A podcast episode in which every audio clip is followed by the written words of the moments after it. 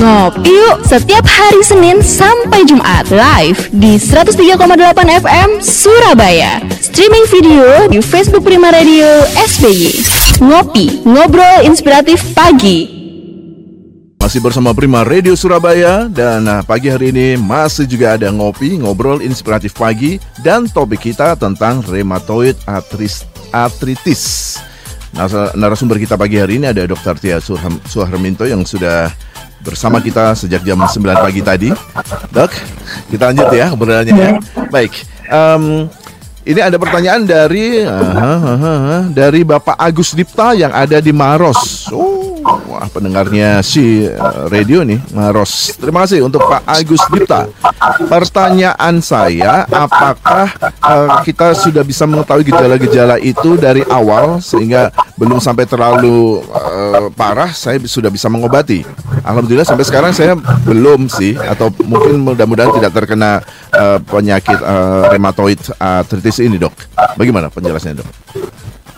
Iya, uh, sebenarnya kita bisa melihat gejala awal dari awal hmm. itu dengan cek lab. Cuman hmm. cek lab kalau early itu jadi gini, uh, biasanya kita begitu ada gejala, hmm. ada simptom, hmm. baru kita cek, oh nih ke arahnya adalah ini. Hmm.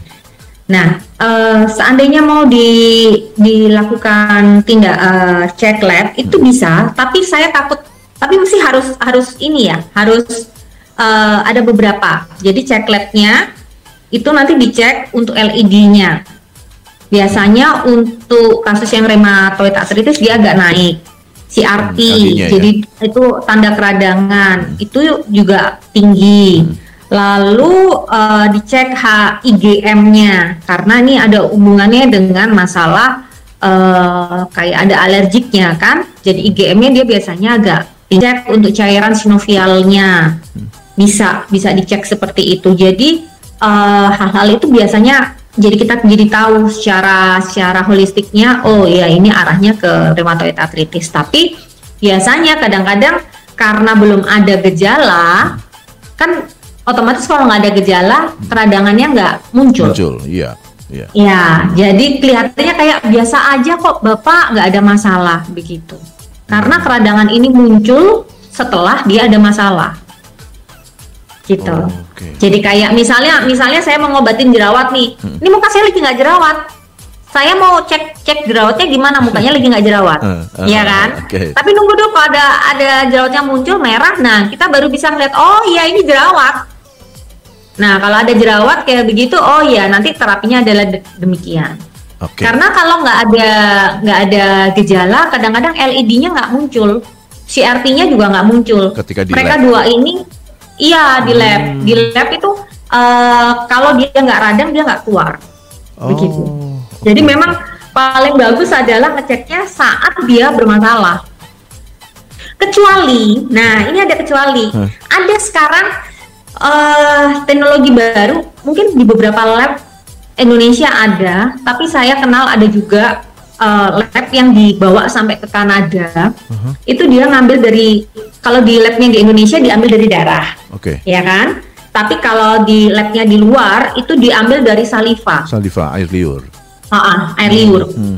Ambil dicek DNA-nya, dibawa dia ke Kanada, uh-huh. nanti sekitar dua minggu uh, hasilnya keluar, uh-huh. itu jadi kelihatan bahwa orang ini beresiko kena rheumatoid arthritis orang ini beresiko kena masalah di tiroid dan hmm. di situ nanti ada do and don'ts-nya. Yang harus dilakukan adalah misalnya makan ikan sehari misalnya satu. Nah, ternyata ada don'ts yang nggak boleh. Hmm. Yang nggak boleh ternyata dia nggak boleh makan misal ya kopi. Kopinya dilarang gitu. Oh. Kopinya dilarang. Terus apanya dilarang. Jadi itu uh, sekarang ada ada penelitiannya uh, sorry ada pemeriksaan yang lebih detail seperti itu. Tapi itu Jadi bukan, ada indikasi ya. Kenapa? Eh, uh, di... Kalau yang ini, kalau yang pakai saliva nggak ada indikasi nggak apa-apa, bisa. Oh. Cuma memang harganya agak ekspensif ya. Price-nya agak tinggi. Iya, karena setahu saya itu sekali uh, sekali pemeriksaan untuk 77 penyakit oh. itu harganya sekitar 9 juta ke atas pemeriksaan. Tetapi hmm. untuk beberapa orang yang pengen tahu oh, daripada saya ada apa-apa Nah, dokter, saya lebih baik dini, begini ya. Yes, iya itu bisa. Nanti kalau seandainya ada yang tertarik kayak begitu, eh, Bapak bisa ngobrol sama Mas Didi, Mas Didi hubungin saya. Oke, siap. Saya kenalkan, iya, Oke, saya oke. kenalkan ke pihak labnya. Kalau misalnya ini tadi Pak Agus itu ada di Maros atau di Makassar lah sebut begitu. Itu ada ya dok ya?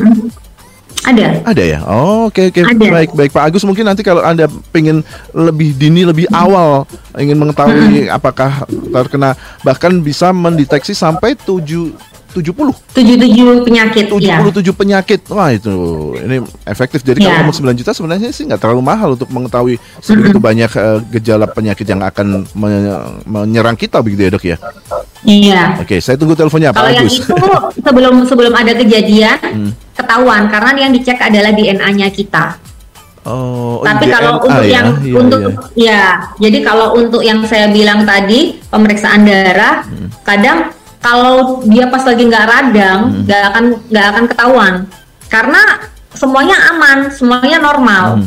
Begitu kalau dia radang kita cek, oh ya ini ada begini. Hmm. Jadi kan salah satu penegaan eh, diagnosa dari eh, rheumatoid arthritis yaitu ada tujuh kriteria.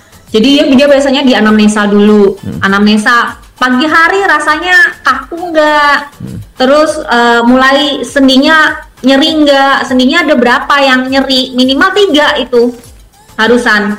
Oh, nyeri oke. tiga itu uh, lalu terus dia ada kayak uh, ya mulai ada nodul-nodulnya. Mhm. itu ada. Lalu uh, ada cek di labnya. Ada faktor rheumatoid dalam serum. Itu.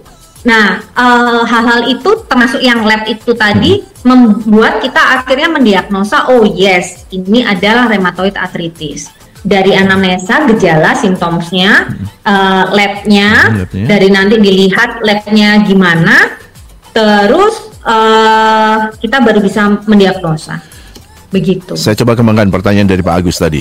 Kalau Ya. misalnya em, kita pengen tahu dengan cara yang bukan dengan DNA tadi, dok, itu ya Ya. lihat aja gejalanya.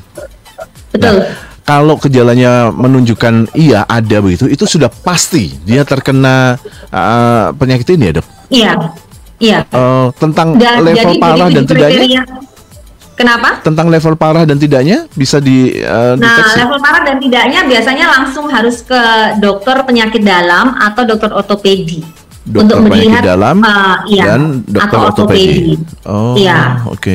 Jadi untuk melihat detail, oh ya dia sudah ada nodul nih. Oh kalau nodul dia berarti sudah ke arahnya lebih lebih tinggi nih rheumatoid arthritisnya. Sebenarnya karena kalau dia nggak nggak parah, sebenarnya cuman kayak berasa kayak nyeri, kaku, Hmm. terus mulai nggak mau makan. Nah, tapi kalau sudah Eh. Ma- sudah ada gejala Iya, Sampai nggak mau kalau makan? sudah ada gejalanya anoreksia, Oh. terus dia udah mulai eh, kelelahan yang sangat, terus mulai dia agak sesak nafas, nah itu kan sudah mulai gejalanya lebih parah. Oke, oke. Nah oke, itu degree-nya mulai kita ke sana karena kan degree-nya ada macam-macam tuh ada yang pemula, ada yang medium, ada yang severe kayak begitu. Oh, Oke oke baik baik Ya. Pak Agus terima kasih untuk yang lain saya tunggu sambil menunggu reaksi atau komen atau juga eh, komentar dari sahabat Prima Se- kita mau ngobrol-ngobrol dulu deh Dokter Tia Ya. itu aktivitasnya sehari-hari apa sih dok?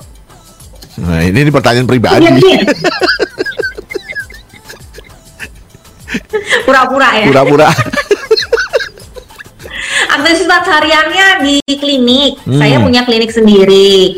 eh, Di Surabaya, Dok, daerah ya? Citraland. Iya di Daerah Surabaya, Citraland, di daerah Citraland. Mhm. Iya, mampir-mampir dong Mas Didi. harus Citraland sebelah mana sih dok?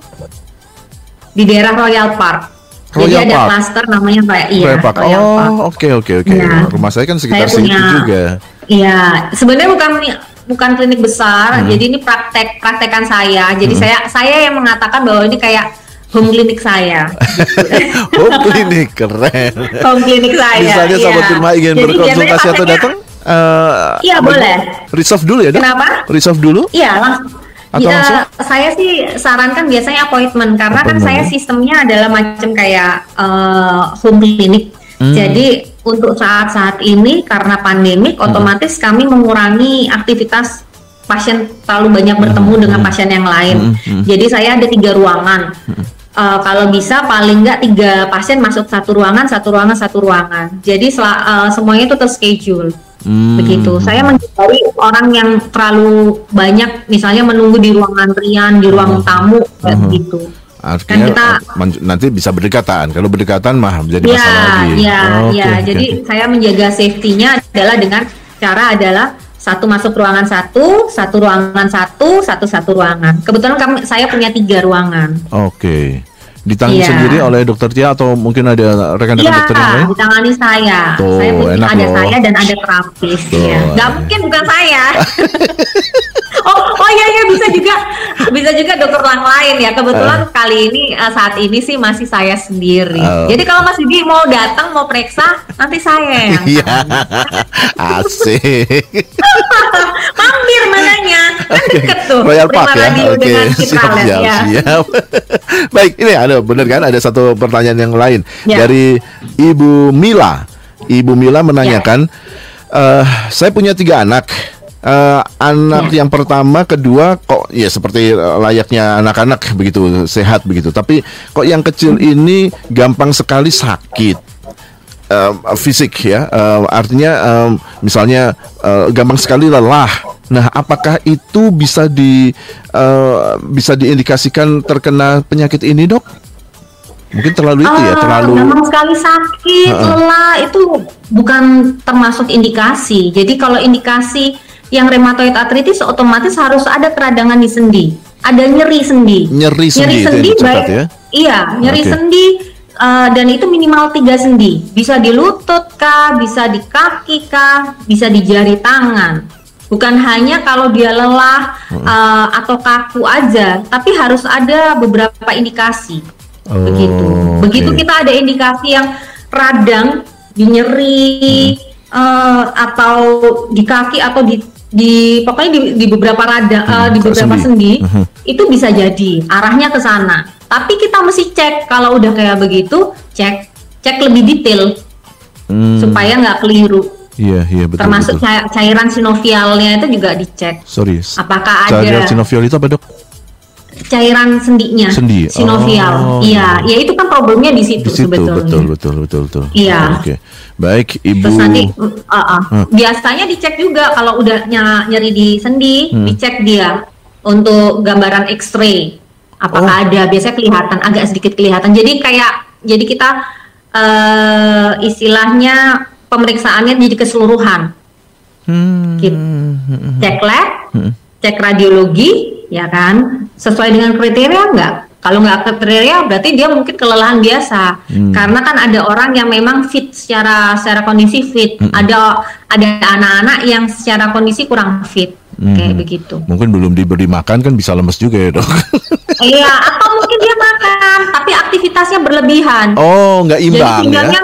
oh, oh, nggak imbang. Dia mungkin mungkin kelihatannya tapi dia nggak ngapa-ngapain loh dokter, dia nggak aktivitas. Hmm. Tapi mungkin dia seorang pemikir, dia belajar terus anak yang online kan Oh, belajar iya, terus iya, jadi iya. energinya masuk ke otak kan.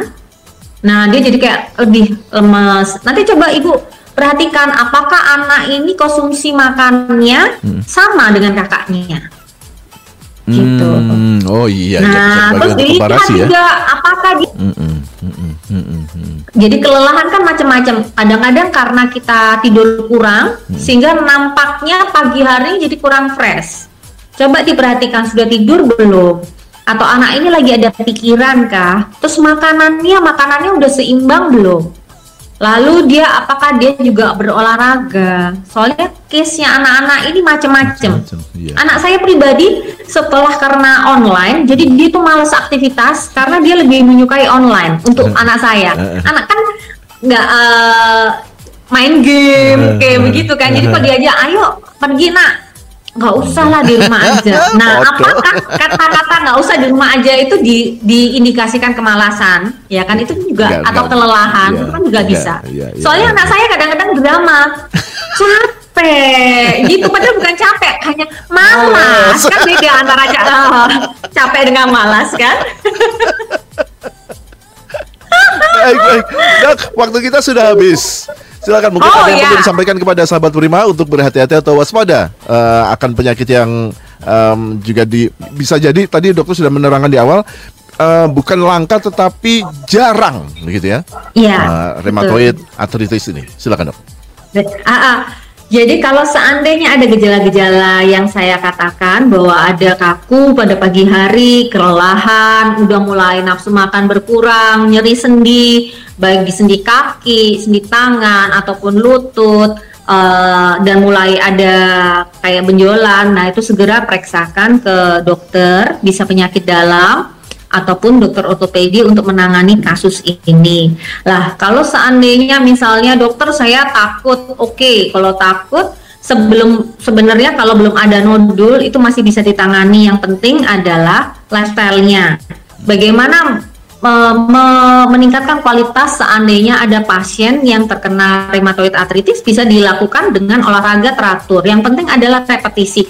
Nggak usah terlalu berat, nggak usah terlalu terlalu eh, ngoyo seperti atlet karena anda bukan atlet, anda penya- eh, anda adalah yang eh, menderita penyakit. Jadi olahraganya repetisi tapi rutin. Untuk apa? Untuk menguatkan otot.